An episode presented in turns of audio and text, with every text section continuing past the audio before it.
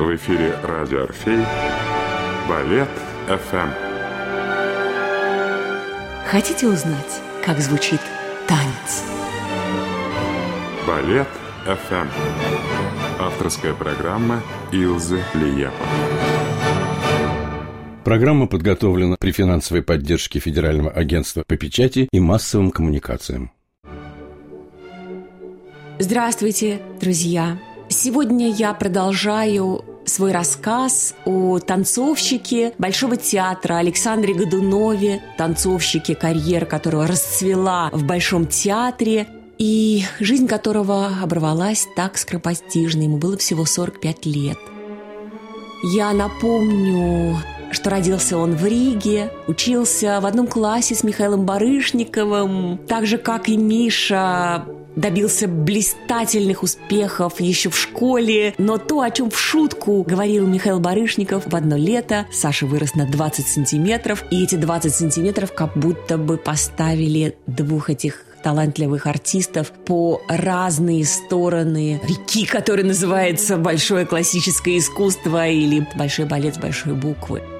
Жизнь развела их. Карьера Миши Барышникова продолжалась в Петербурге. Александр Годунов уехал в Москву. Он мечтал о Большом театре. Наверное, его манила судьба моего отца Мариса Ильепа, латыша, который сделал свою карьеру в Большом театре. И вот все-таки он был замечен. Юрий Григорович приглашает Сашу Годунова стать артистом Большого театра. Он приходит, все складывается и интересно, и непросто. И говоря о жизни Александра Годунова, надо не забывать, какое это было время. Это было время, когда балет существовал в советской стране, и все условия жизни в этой стране, конечно, накладывали свой отпечаток и на судьбу артистов балета. Эти сложности не миновали и Александра Годунова, несмотря на то, что он танцует много и очень интересен в каждой своей партии. Рядом с ним замечательный педагог и друг Алексей Ермолаев, который, наверное, во многом, как я говорила, ограждал его и от неправильных шагов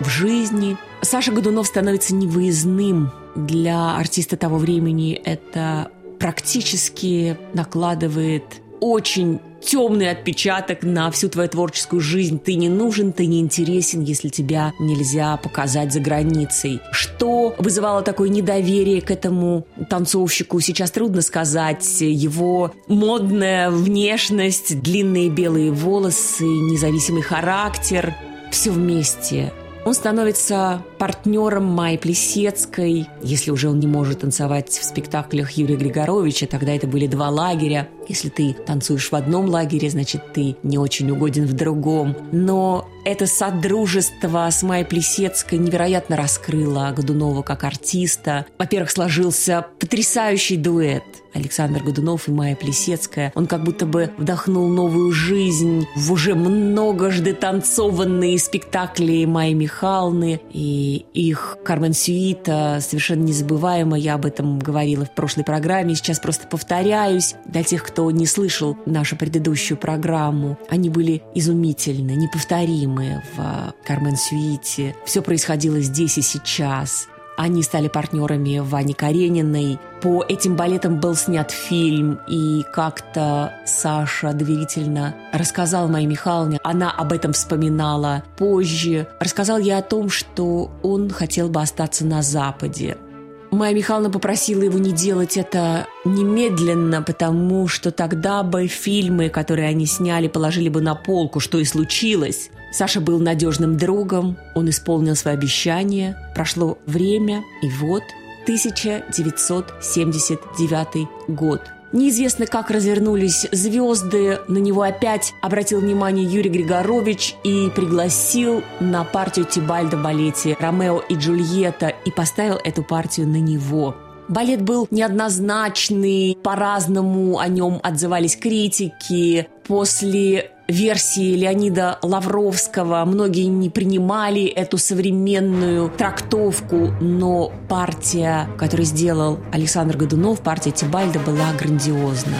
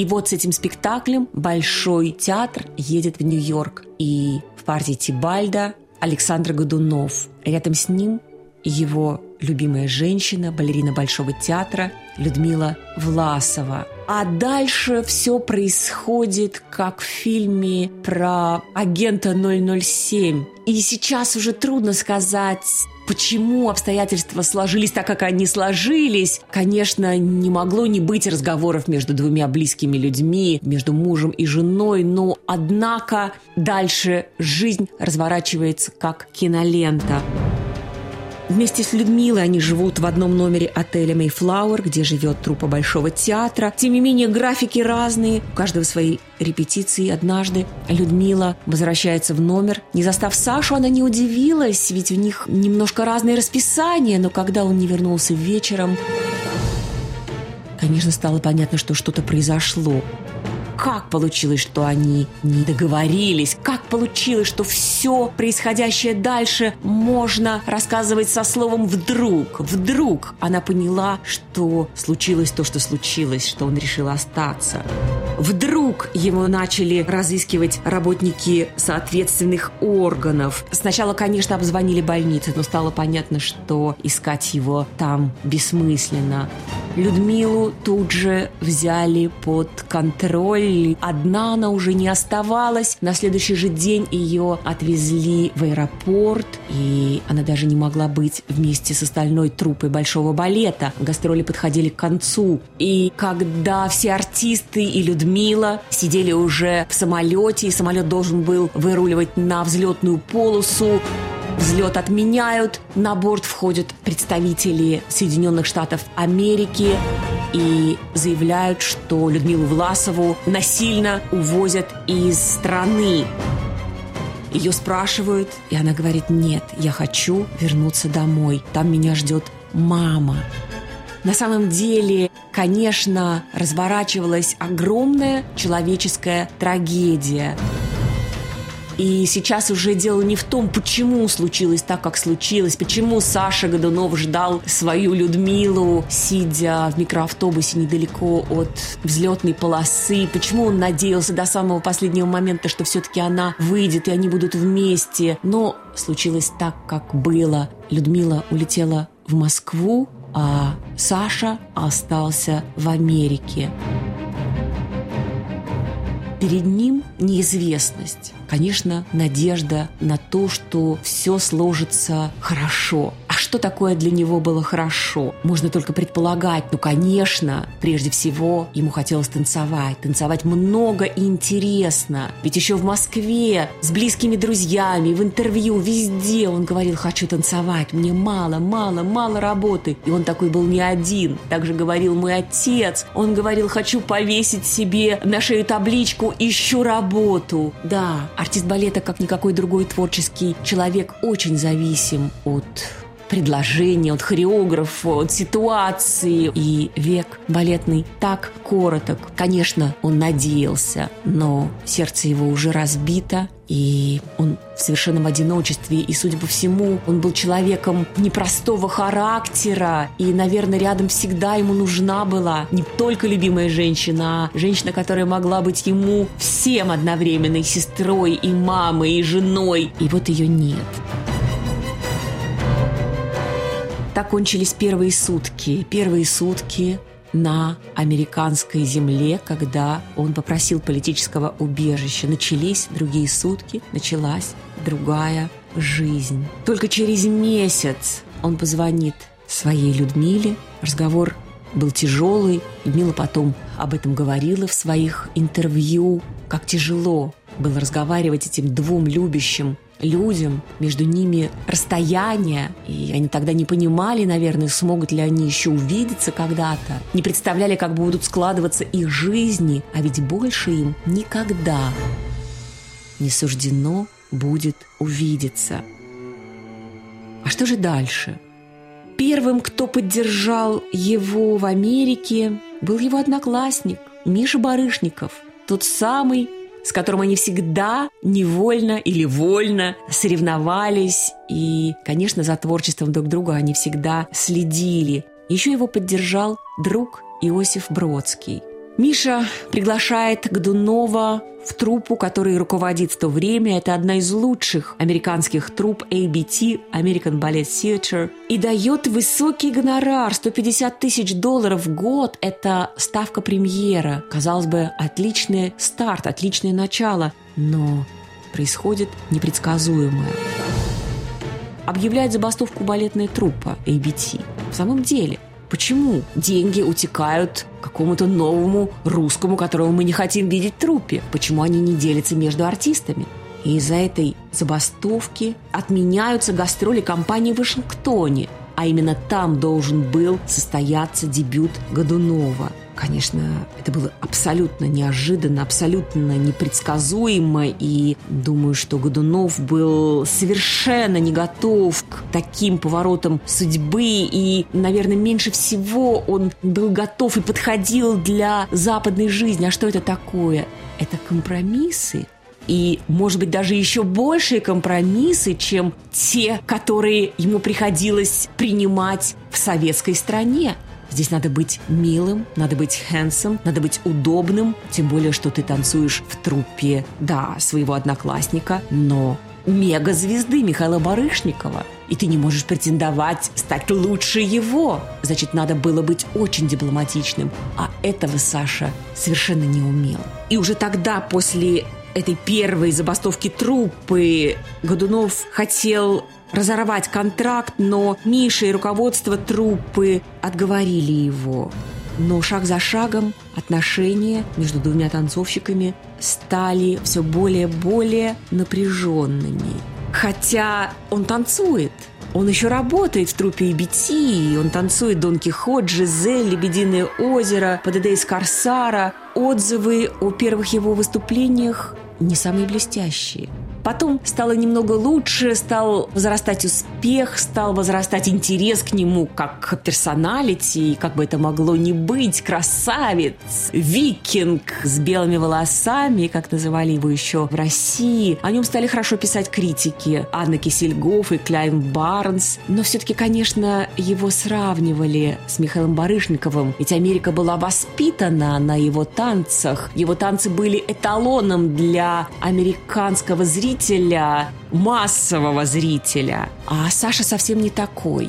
Он не так чисто танцует, он огромный. Барышников поражает техникой, Годунов тоже поражает техникой, но он другой. В его танце великолепно смотрятся даже простые вещи, когда это огромное существо просто отрывается от земли, это уже невероятно. Он артистичен, он очень мужественен, его поклонницей становится Жаклин Кеннеди. В его репертуаре то же самое, что он танцевал в России. А он-то приехал за новым. Он хочет танцевать «Блудного сына» Баланчина. Он хочет танцевать «Аполлона». А эти балеты числятся за Михаилом Барышниковым. И вот тут стало совсем сложно. Однажды по почте Годунов получает письмо, где ему сообщают, что на следующий сезон в его услугах труппа ABT не нуждается конечно, огромный удар для него. Наверное, тогда стал реально распадаться миф о том, что в Америке будет полноценная другая творческая жизнь, где он будет на расхват, где он сможет делать все, что он не мог делать, живя в России. А в России, я очень хорошо помню это время, эту реакцию на то, что Годунов остался в Америке. Мы с Андресом были подростками. Я помню, как в семье обсуждали это. Я помню, как говорили, ну почему сейчас? Ведь сейчас его жизнь только стала налаживаться. Ведь Григорович взял его в свою команду. Вот он станцевал Тибальда, и дальше было бы что-то еще, что-то еще. Ну почему сейчас? Ведь этот занавес, железный занавес для него открылся. Его жалели, понимая, что человек с его характером ну, совершенно не подходит под стереотипы западной жизни. И он это, конечно, испытал очень быстро, ведь на Западе спектакли репетируются очень быстро, В России над партией работают долго, кропотливо, и в России это любят больше всего, когда ты много месяцев можешь сидеть в балетном зале и вышивать свою партию, творить, создавать ее по крупицам. А тут конвейер, тут утром ты проходишь спектакль, который танцуешь вечером, и ты завтра будешь танцевать этот спектакль, и послезавтра, и все равно ты утром должен выйти на прогон, потому что так полагается, в костюме. После твоего прогона костюм будет мокрым до вечера, и ты должен вечером влезть в этот мокрый костюм и станцевать спектакль. Насколько у тебя хватит душевных сил, и будешь ли ты пустым на этом втором, третьем, четвертом спектакле, станцевав перед каждым вечерним спектаклем прогон в 12 часов часов дня мало кого интересует. Так принято, так делают, так работают на Западе. Для русского артиста это очень сложно. Мало кто готов к этому. Однако скоро он понял, что он полюбил Нью-Йорк. Наверное, это поддерживало. Сам он сказал через несколько месяцев. Однажды я пересекал Центральный парк, оглянулся вокруг и поймал себя на мысли, что я дома – это здорово. Уйдя от Барышникова, он пытается поработать в другой компании Элвина Эйли, но там совсем другое направление, современный, бессюжетный чаще всего танец. Там он не удержался, наверное, было не очень интересно. Потом на короткий период организовывает небольшую труппу, которая называлась «Годунов и звезды». С этой труппой колесит по Америке. Наверное, был успех – Наверное, было не безинтересно, но ведь это совсем не то, зачем он приехал в Америку. Репертуар тот же, ПДД из знакомых балетов. «Корсар», «Дон Кихот» – все то же самое –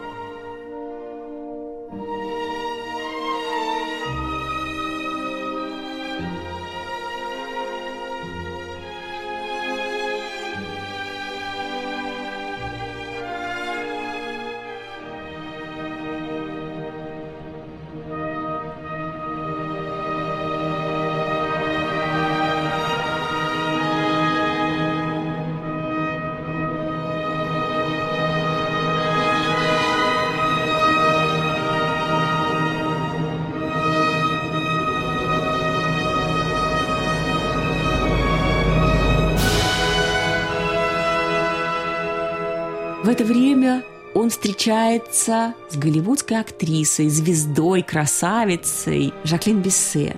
Он был покорен сразу же, вспыхнул бурный роман, и их жизни объединились на целых семь лет. Наверное, она очень полюбила русского Сашу. Жаклин Биссе очень сердечная женщина. Мы встречались с ней в Москве, и это какая-то особая история, связанная тоже с Сашей Годуновой. Мы – это я и мой брат Андрес. Но об этом я расскажу чуть позже. А тогда, когда они встретились, Жаклин пытается ввести Сашу в мир кино. Они живут на ее вилле в Лос-Анджелесе. Часто его одолевают приступы меланхолии, как она об этом будет говорить. Русская меланхолия, загадочная русская душа, депрессия. Все по-русски. Все, что нам понятно. Однако мир кино захватил его, его приняли. Жаклин этому очень способствовала и помогал. У Саши, как мы помним, к этому времени был опыт работы в кино. Тот замечательный русский фильм «31 июля». Сейчас его бы назвали мюзиклом. Кстати говоря, после отъезда Годунова в Америку этот фильм положили на полку на целых 7 лет. Он подписывает контракт с Голливудом, снимается – Хотя фильмы в основном посредственные. Исключением был, пожалуй, фильм «Свидетель» с Харрисоном Фордом. Замечательный фильм и замечательная работа Годунова, где он ничуть не уступает именитому артисту. Конечно, большим камнем преткновения становится его русский акцент. Годунов снялся в фильме «Крепкий орешек» с Брюсом Уиллисом. Было еще несколько фильмов, и он все ждал своей звездной роли, но ее так и не последовало. А с балетом он закончил свои отношения. И, конечно, не договорив до конца все, что он мог бы сказать, все, что он хотел сделать на этом поприще. Отказался от предложения Галины Пановой, балерины из Кировского театра, которая тоже осталась на Западе некоторое время раньше. Она приглашала его в партнеры, но танцевать он перестал.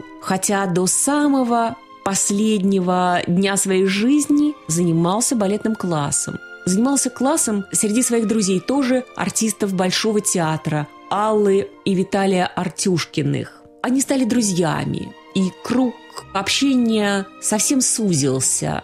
Его действительно все чаще одолевают эта меланхолия. Им приходится расстаться с Жаклин Биссе. Уже после того, как Годунова не стало, Жаклин Биссе приехала на кинофестиваль в Москву. Вот тогда-то мы и встретились с ней в одном из кафе. Она подсела к нам за столик, узнав, что мы артисты балета, мы – это я и мой брат Андрес. Мы разговорились, конечно, о Саше, и так как он был в нашей жизни, мы знали его еще детьми, мы жили на одной улице, ну и, конечно, было много историй, которыми хотелось поделиться друг с другом. И вдруг она так по-детски говорит, мне бы так хотелось посмотреть на Большой театр. Не было дня, чтобы он не рассказывал о Большом театре. И Андрес сделал практически невозможное. Большой театр был закрыт на летний период, но он договорился. На следующий день мы пришли в Большой театр, нас пустили, пустили в зрительный зал, зажгли свет. Ох, мы вошли в царскую ложу, надо было видеть ее лицо, когда она сидела на парапете ложи, оглядывала этот зал и говорила о Саше, говорила, что, ох, вот этот театр, его душа всегда была здесь. Каждый день он говорил мне что-то из своей жизни, из жизни в этом театре, хотя всех вокруг уверял, что он счастлив –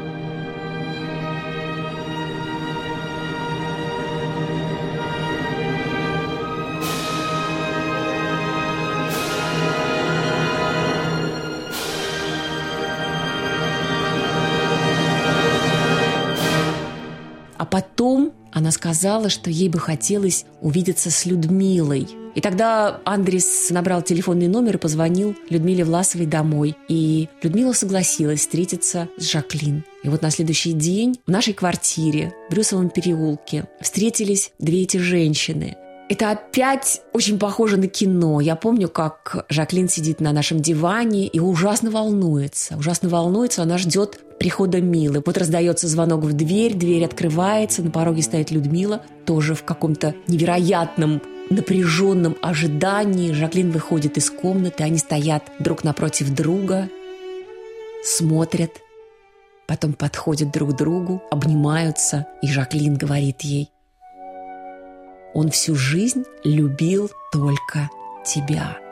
Они обе плакали, наверное, о себе тоже. И потом они спустились в храм в Брюсовом переулке, стояли и вместе отпевали Сашу Годунова. Вот эти две женщины, которые сыграли такую большую роль в его жизни, которые так любили его и которых любил он, сделали то, что, наверное, было очень нужно его душе, потому что в свои 45 лет он ушел из жизни совершенно непонятно, совершенно необъяснимо ни для кого и до сих пор, успев назначить своей душеприказчицей менеджера, некую американку, которая вела его дела в последние годы. Именно она приняла решение развеять его прах, никому не сказав, где, и даже нет могилы этого замечательного танцовщика, куда можно было бы прийти, положить цветы и поклониться его праху.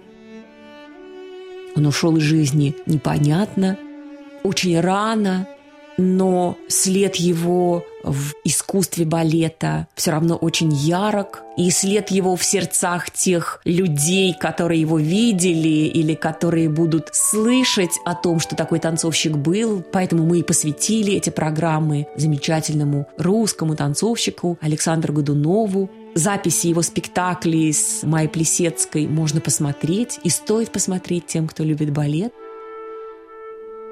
И вот я так и вижу, как он идет по нашему Брюсову переулку, тогда улица Неждановой, со своими развивающимися белыми волосами, в модных расклешенных джинсах, расстегнутой на несколько пуговиц рубашки, совершенно свободный, независимый и очень-очень красивый. На этом, дорогие друзья, я прощаюсь с вами и жду вас на наших следующих программах. Ваша Илза Лиепа. Вы слушали авторскую программу Илза Лиепа «Балет ФМ». Каждый понедельник на волнах радио Орфей. Балет ФМ. Здесь звучит танец. Программа подготовлена при финансовой поддержке Федерального агентства по печати и массовым коммуникациям.